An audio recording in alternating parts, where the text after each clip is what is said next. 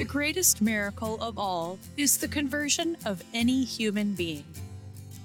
We forget the words of Christ. What does it profit a man if he gains the whole world but loses his soul? And so we repeat the greatest miracle of all is the glorious work of salvation.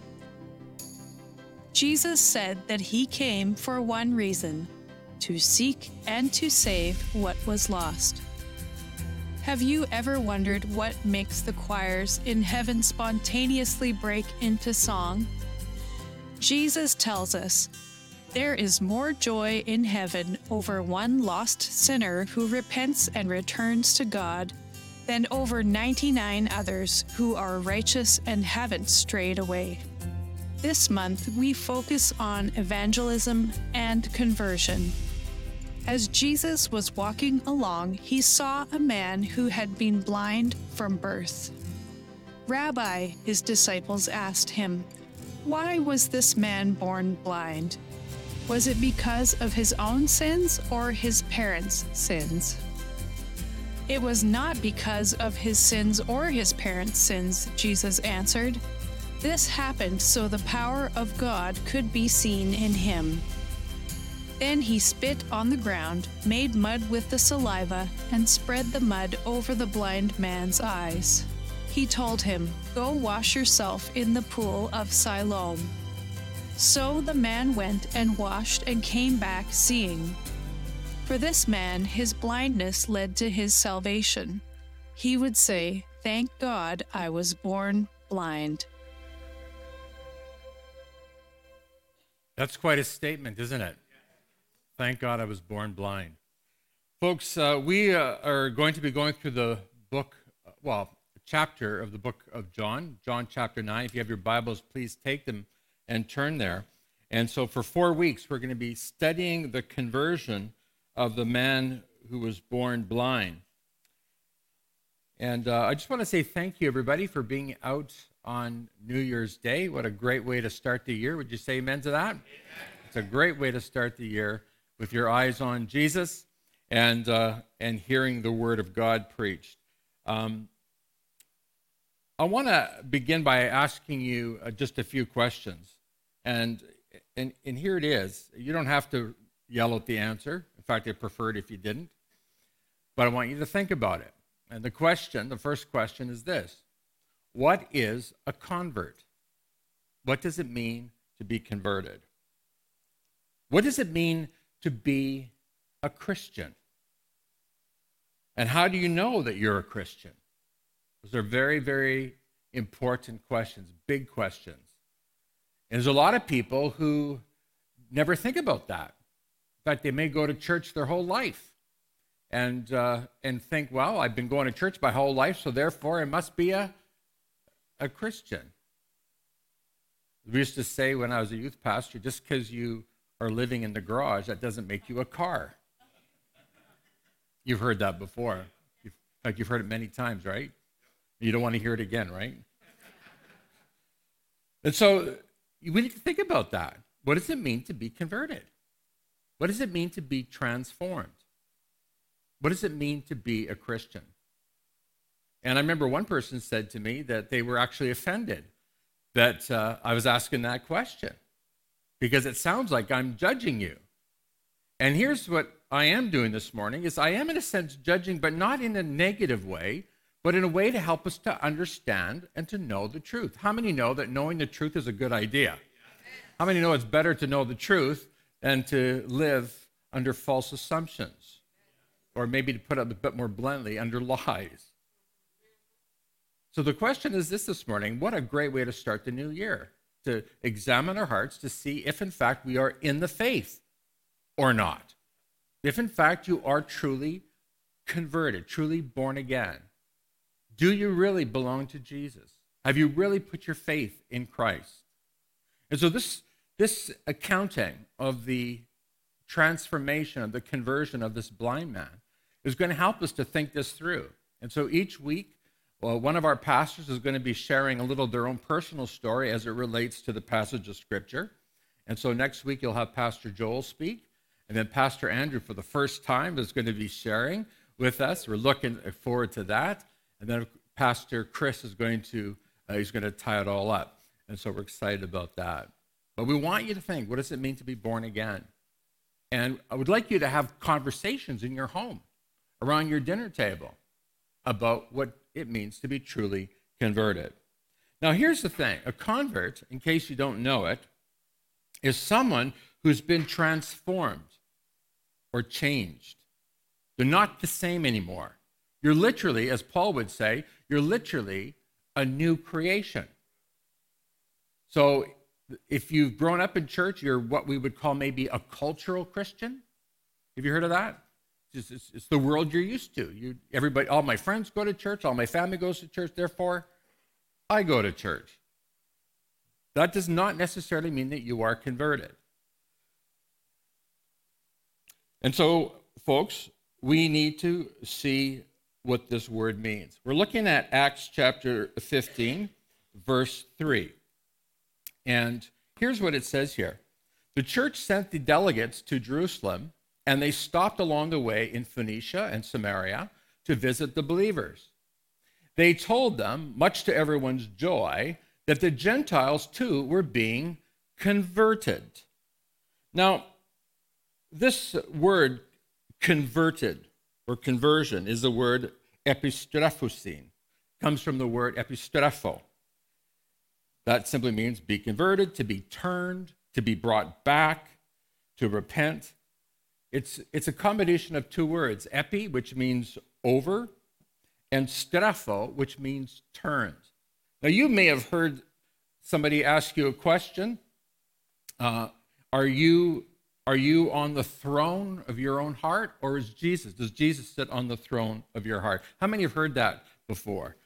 When we were in Bible school, we studied uh, the uh, four spiritual laws, and we used the four spiritual laws to lead people to Christ. That was our personal evangelism course. And the question is you ask the person, do you sit on the throne of your own heart, or does God sit on that throne? Well, in essence, what we're saying here today, when you're converted, is that self rule has been overturned. And now Jesus Christ has taken over. Does that make sense? That's what, that's what conversion is. Epistrepho. It means that now, now the government of your heart's been overturned. It's like a, it's like a junta, where, where the old government is kicked out and there's brand new rulership.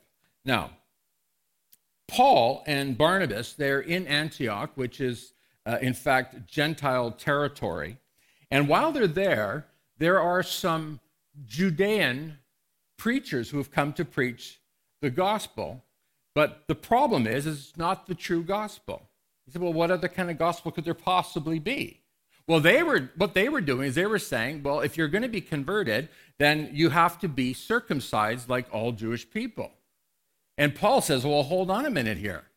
That's not how this works. If you if you're converted, it means that your heart has been circumcised. Does that make sense? It means you've been changed on the inside. And so this is what we all need to understand today is that we need to be changed on the inside. We need to be transformed within. Does that make sense? Because a lot of people think if I go to church and I go through all the rituals, and if you're if you're a really serious Greek Orthodox, and it's not just like this, it's right to the ground. We're not, we're, we're not playing around here. And then you kiss a few icons, and then you smell the incense. You go through the whole ritual. It's, it, can, it can very easily become an external religion. Does this make sense?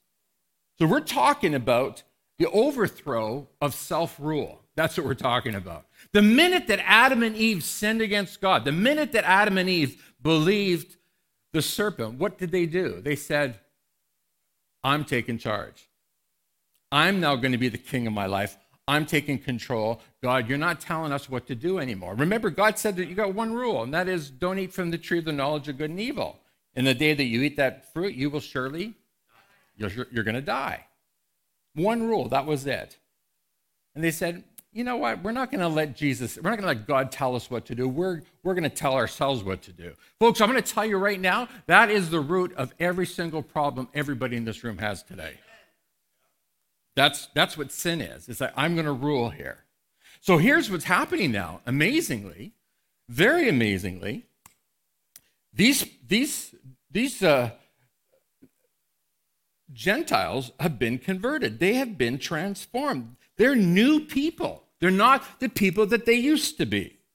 Now, a real Christian is someone who has been converted, somebody who's been changed, they, they're turned, their lives are different. So let me ask you a question today What is a convert?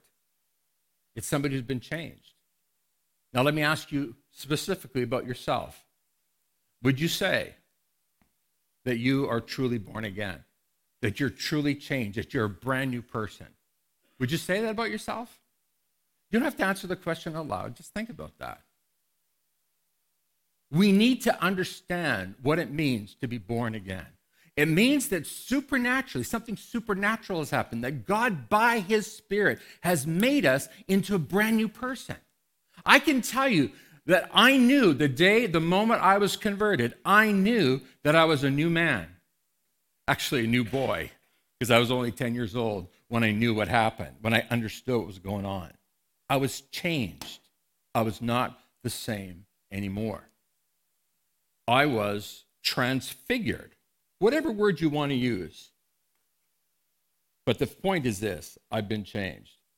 So, for the month of January, we're going to look into, into the conversion of this man born blind. We're going to look at the fact that he was he was healed physically, but I want you to see this. He was also healed spiritually.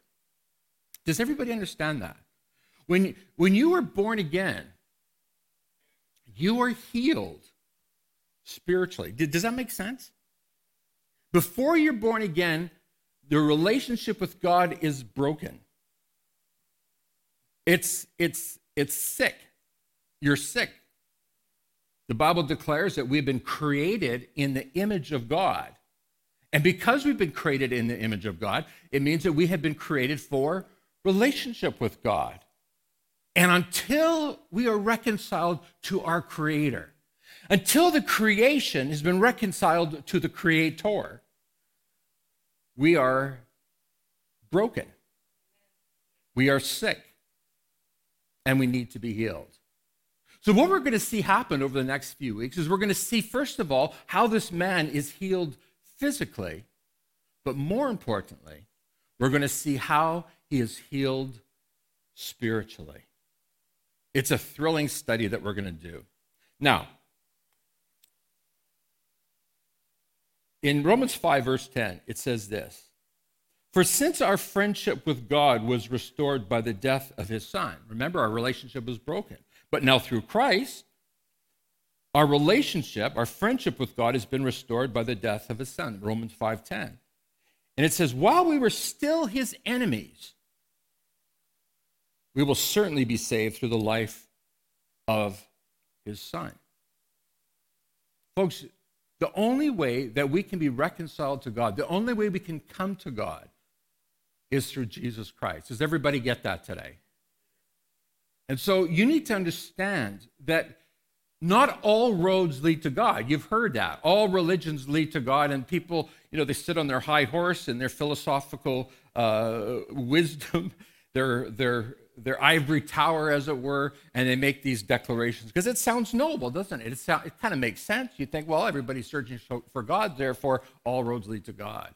But Jesus makes it clear, and the Apostle Paul confirms this, that there is only one way to to God, and it's through Jesus Christ. But it's but what does that mean? Well, we're talking about faith in Jesus Christ, a trust in Christ, a trust in who he was and what he did. So, the fact of the matter is is that all humans need to be converted. Everybody gets that. We all need to be transformed. We all need to be made into new people.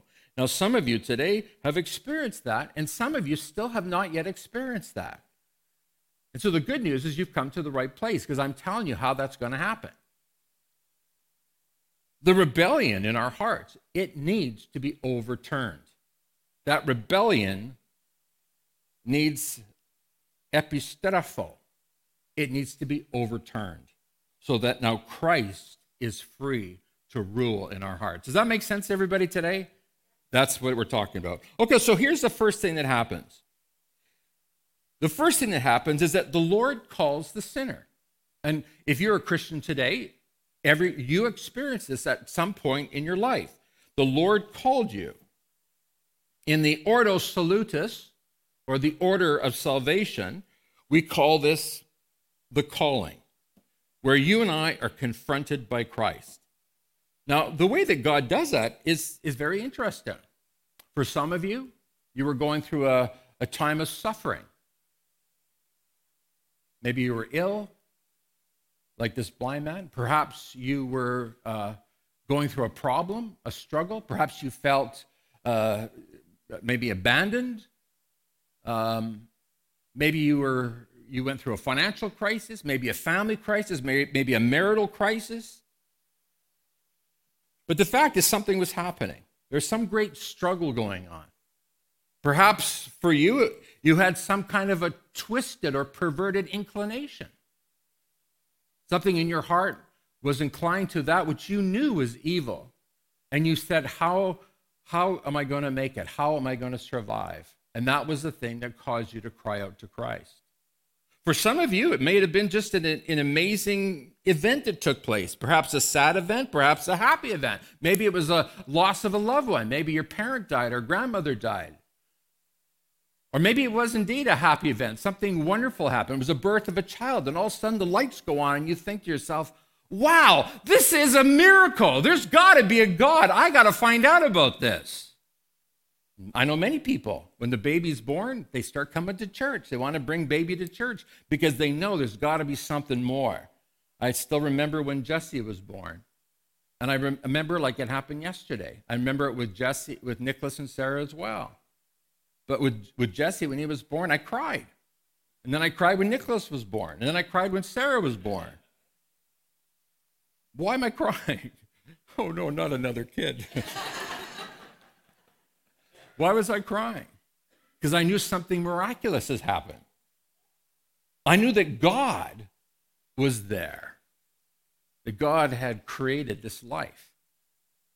And sadly, Jesse and Amber are at leave us this morning. They're actually at the airport right now, and they say, Sorry, couldn't be here, but we'll see you next time. So, what do you have to say to that? Okay, I'll tell them. Okay, so here it is. This man is confronted by Christ. He's got a big problem. And the problem is, of course, that he's blind. The interesting thing is this, folks, is that when we're confronted by Christ, oftentimes we'll hear a gospel message. Something we're, we're, looking for, we're looking for truth, and somebody then preaches the gospel, or it leads us to look for the gospel. But God is at work by his Spirit. We call this the grace of God at work. And that's what happened to me. I was eight years old. And uh, let me show you this picture. These, that's me right there. That's a cute kid, eh? Eight years old. This is my older brother Carrie. It's my sister Kathleen. That's my brother Joff. And these are my these are my cousins. That's Ross and Janice and Jillian. And they were going with their parents to Africa. My uncle Jack was called to be a missionary, and so he was going to Kenya. Now, this was the event that God used to call me. It was a happy event, and it was a sad event.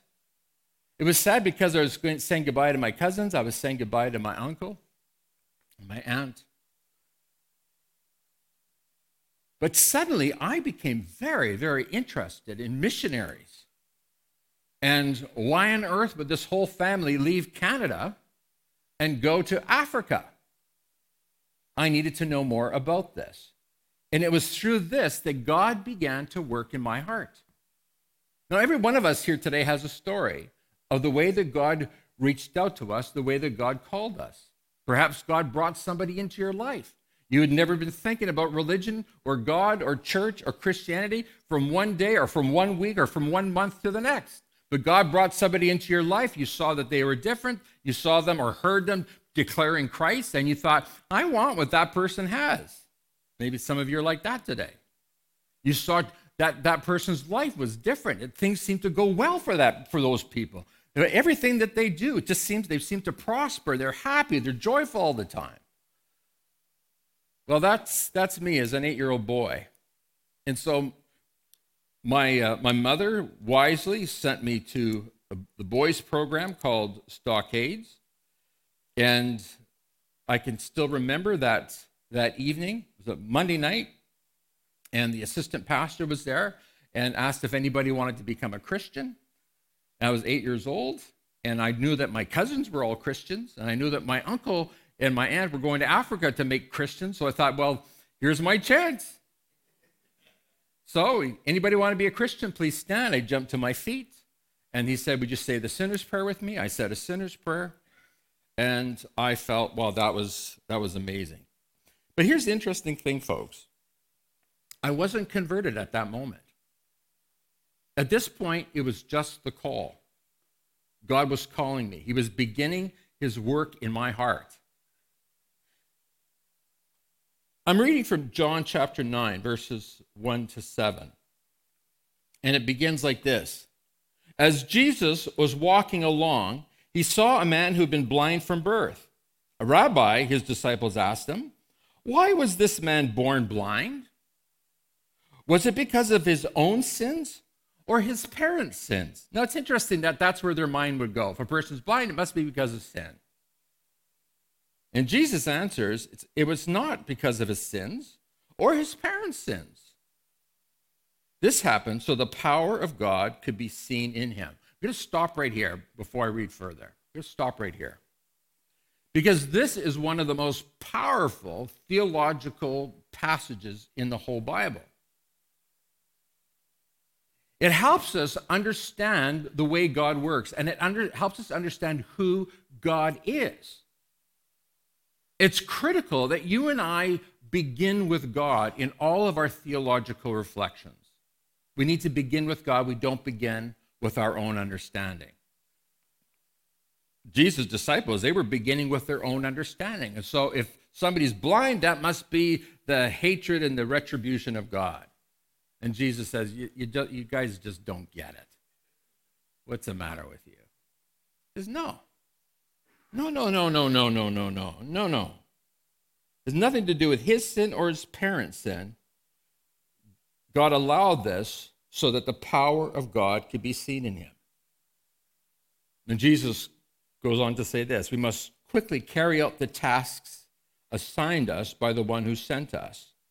The night is coming, and then no one can work. And of course, Jesus here is talking about the importance of proclaiming the gospel. But then Jesus, but while I'm here in the world, I am the light of the world. Then he spit on the ground, made mud with his saliva, and he spread the mud over the blind man's eyes. He told him, Go and wash yourself in the pool, of Siloam. Siloam means sent. And so the man went and washed, and he came back seeing. The calling of this man began when he came face to face with Christ. Something now is a process in place now. Some of you may be here this morning, and some may be watching this morning on live stream, and you feel, you sense that God's beginning to stir in your heart. I see it happening all the time. I see people who've come to church, and I see now the Spirit of God beginning to work in their hearts. I see the process, and I don't say anything. I'm waiting for the Holy Spirit to do His work in his heart or her heart. It's really a thrilling thing to behold people.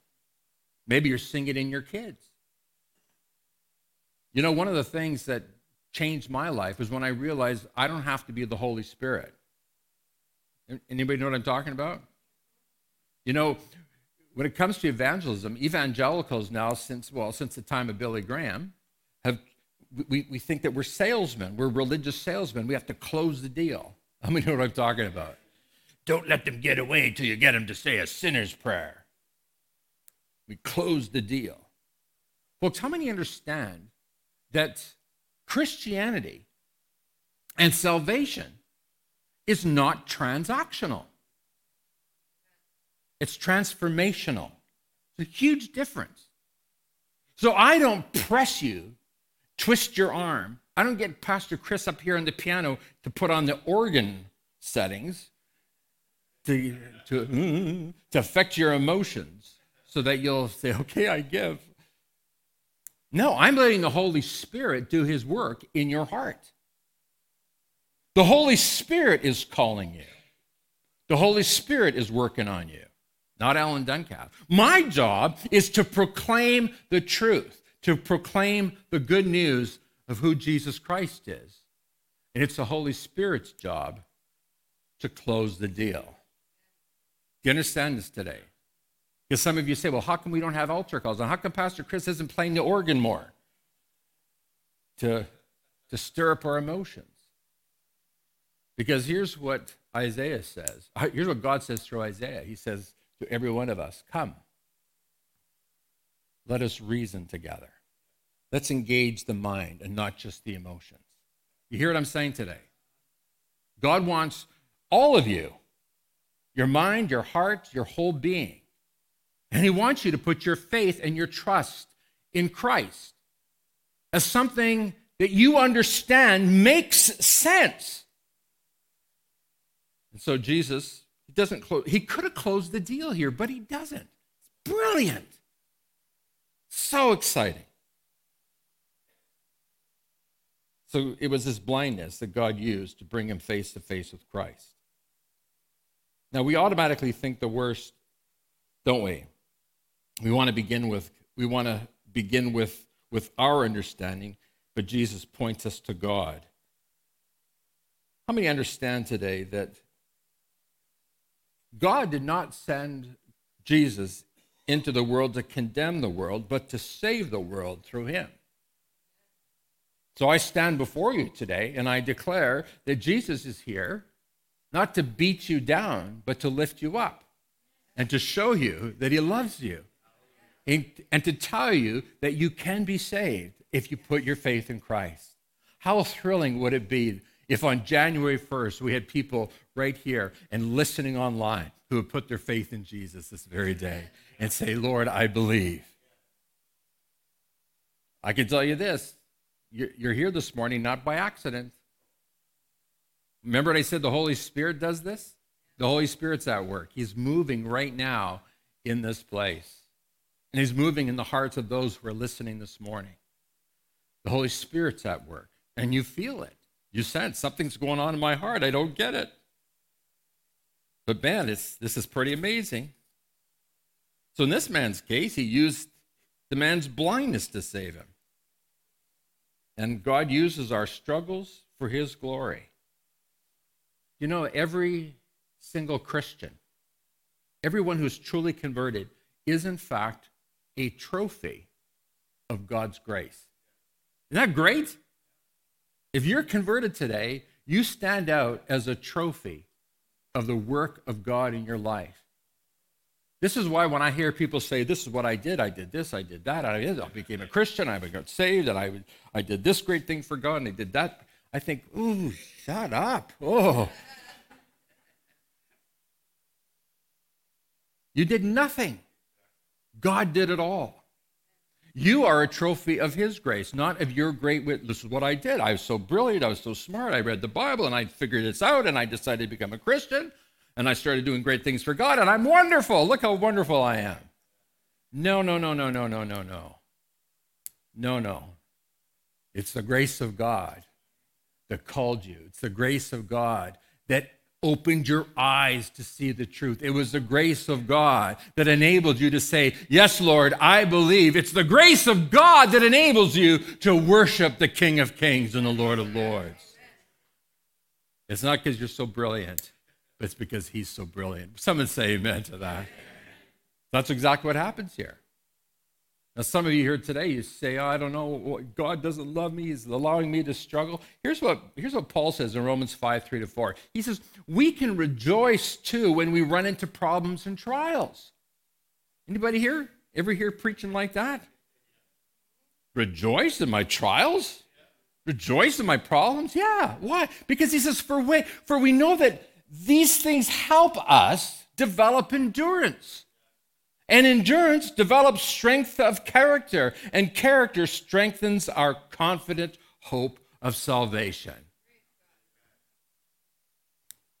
So you're going through a difficult time? Get your look, get your eyes off of your problem. Get your eyes off of your blindness, off of your struggle, off of your pain, off your suffering. Look to God and say, God, I'm listening. what is it that you want to do here? And I can tell you the first thing he wants to do is he wants you to come to repentance. He wants you to come to salvation. He wants you to believe. He wants you to follow his son. And some of us here today, we have been struggling in our walk with God. And so God allows you to go through some difficulties, some problems and trials. I know some people, the minute they go through problems and trials, I got to run from God. I got to stay away from church. Hey, listen, if you've put your faith in God and you're going through a dark patch, that doesn't mean you're not saved now. Hello? I used to think I had to get saved all the time. I, I, I backslid. I, I did something I shouldn't do. I said something I shouldn't say. That attitude I shouldn't have had. That doesn't mean I'm not saved now. No, no, no, no. It means now that because God loves me, He's going to let me go some, through some of these problems and trials. Why? Because I'm being sanctified, I'm being transformed. God's doing a work in my life by His Spirit. So you don't need to get born again again. How many times do you have to get born again again? Again and again and again. I used to think every time I went to, to boys' camp or, or to summer camp, I had to get saved again. Turns out you only are saved once. And then God begins his work in our hearts and our lives, and he disciplines us, and he's and we learn. And as the writer of Hebrews says, no discipline is, com- is, is, is, is easy at the time. It's not a comfortable thing. But, but the Bible says that because he loves you, he disciplines you. God only disciplines those that he loves. Going through a difficult time? Going through a time of discipline? Rejoice! God's working in you, He's transforming you by His Spirit. Well, folks, that's what God's doing in the life of this blind man. So we rejoice in our struggles, knowing that he who began a good work in us is faithful to complete it. Some would say hallelujah. And that's what God's doing. And then we read, and this is what Pastor Joel and Pastor Andrew and Pastor Chris are going to deal with. This blind man who's been healed is being hounded by the religious leaders. Why are they attacking this blind man that's been healed? I'll tell you why. It's not because they hate him, they hate, that's right. And by the way, if you're being attacked by friends or family because of your faith in Christ, they're not attacking you. You need to understand who they're really attacking. They're attacking Christ, who by his Spirit is confronting them, challenging them, convicting them of their sin. They feel guilty. How many have heard that? Your relatives or friends will say, you know, you just you just are always condemning me and judging me. You never said one judgmental word. You never condemned them. You never said one nasty word. But you, by the fact that the Spirit of God lives in you, that fact alone condemns them. You didn't say anything. You didn't do anything. You're just being your nice Christian, holy, godly self. Smiling and joyful and kind and inviting them over for dinner. Oh, you. What's going on here? They feel, they feel condemned. They, they feel the weight of their own sin. And that's what's happening to this, to this poor blind man. They're attacking him. They even went after his parents. Can you believe that? Oh my goodness, there's some good lines coming up, but I'll leave it for these guys.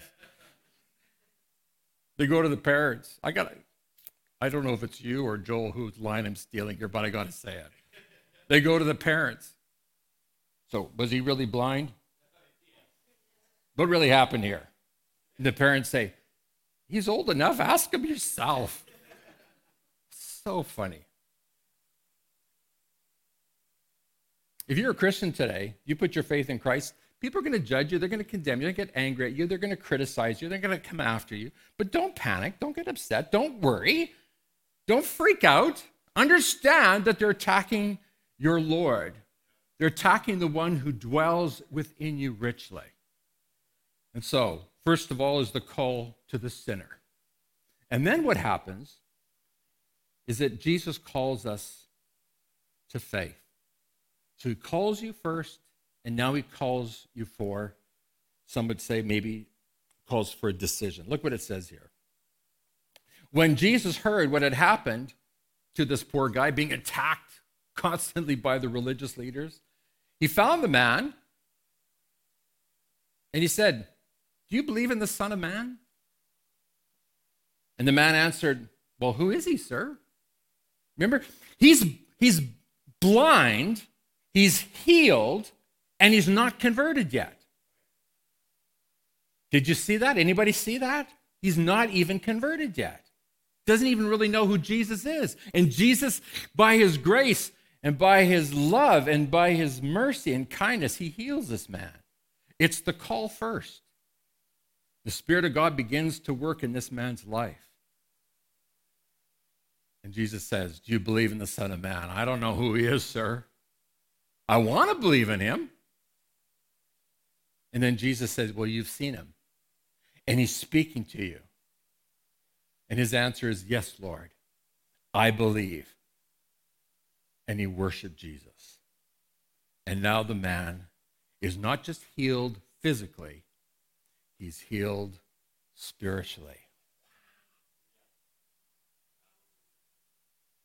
God calls us in so many ways, so a multitude of different ways. There's no one size fits all. God works in us all in different ways. But the outcome is the same, and that is a faith in Christ. Everyone at some point in their life is going to be confronted by that question Do you believe? Do you believe in the Son of Man? And your answer may be, Well, who is he, sir? I want to believe in him. You may have had that question Who is Jesus? I'll tell you, this title, the Son of Man, that's used 88 times in the New Testament, and it's in reference to Christ. In Colossians 2 9, we discover that in the Son of Man is the fullness of the deity that lives in bodily form. Jesus, 100% man, 100% God. Matthew 9 6, the Son of Man was able to forgive sins. Mark 2:28, the Son of Man is the Lord of the Sabbath. Luke 9:56 and 19 verse 10, the Son of Man comes to save lives. Mark 9 9, the Son of Man rises from the dead. John 5 27, the Son of Man comes to execute judgment. And then we read at his trial before the high priest, Jesus says, I say to all of you, from now on, you will see the Son of Man sitting at the right hand of the Mighty One, coming on the clouds of heaven. Matthew 26, verse 64. Folks, when Jesus said that at his trial, remember his trial? Remember he was arrested in the garden and he was taken and he was he was brought before the before Pilate and Herod and the religious leaders, and he says this. He, he makes this statement. You will see the Son of Man sitting at the right hand of the mighty one coming on the clouds of heaven. Well, this statement, when he said that, it immediately ended the trial. The court case was over, and the Lord, was, Jesus, was accused of blasphemy and condemned to death. Why? Because the Jewish people knew who the Son of Man was. They knew when Jesus was referring to himself as the Son of Man, they knew that Jesus was saying, I am a fulfillment of the prophecy in Daniel chapter 7. Daniel, Daniel chapter 7, verses 13 to 14. What is that prophecy? Well, it's the prophecy of the coming of the Messiah. And here's what, here's what we read As my vision continued that night, I saw someone like a son of man coming with the clouds of heaven. He approached the Ancient One and was led into his presence, and he was given authority, honor, and sovereignty over all the nations of the world, so that people of every race and nation and language will obey him. And his, his rule is eternal, it will never end, his kingdom will never be destroyed. Jesus is saying, I'm here. Even as you're about to kill me, I'm letting you know who I am. I am the promised Messiah. And people from every nation will worship. When I look out over the, over the congregation this morning, I see people from, from all kinds of different lands. Here we are, all having one thing in common, and it's the Lord Jesus Christ. Hallelujah. He is our Lord, He is our King. And Jesus is saying that I'm the Messiah. Well, they, they were furious and they condemned him to death. What's Daniel saying here? He's saying, I saw glory, I saw worship, I saw an everlasting kingdom given to the Messiah. And this Messiah is called the Son of Man. And Jesus applied this prophecy to himself. Folks, I'm going to tell you something. I told you at age eight, God began to work in my heart. And I said a sinner's prayer, but I wasn't converted, I wasn't changed. It wasn't until two years later. I can still remember where I was, I can still remember the smell of the place where I was. It was in the basement of the old Calvary Temple. And uh, it, it smelled like the BO of boys who had just finished playing floor hockey. I can still remember it. And I remember that there was somebody who spoke. I don't remember what they said. I don't even remember who spoke.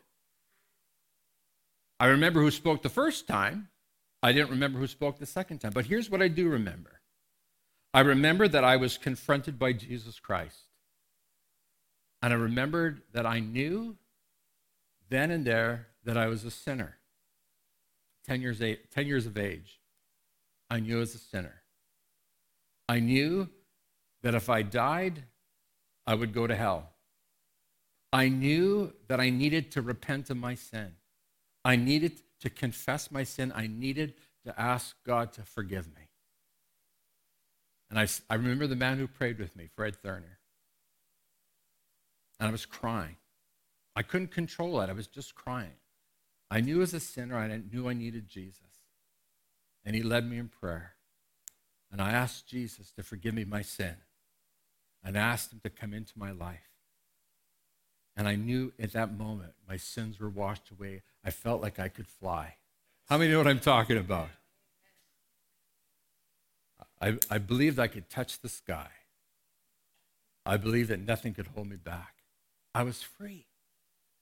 And then I was truly changed. I was truly transformed.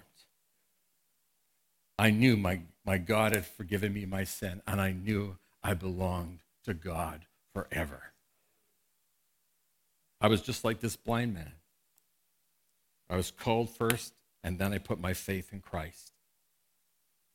Like the blind man, I believed and I worshiped Jesus. I put my faith in Christ. With little understanding that I had, I knew that Jesus was my Lord and that I had to follow him. What is worship, by the way? What does that mean? Well, it's it, it, it means to ascribe worth to someone, it's to recognize the worth of someone.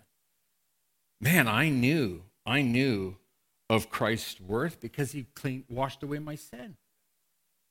How did he do it? Well, he died on the cross. He took my place. He paid the price that my sin deserved.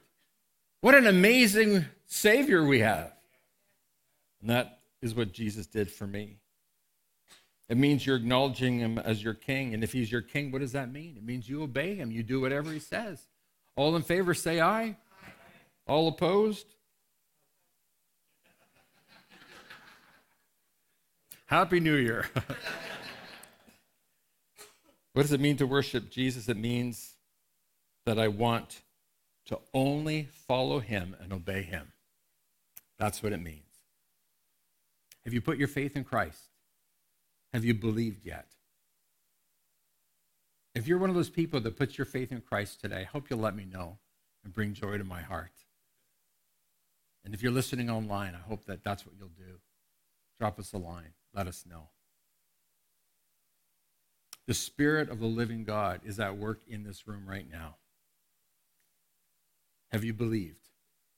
Uh, just saying a sinner's prayer doesn't do the job as, as, as I've shared with you.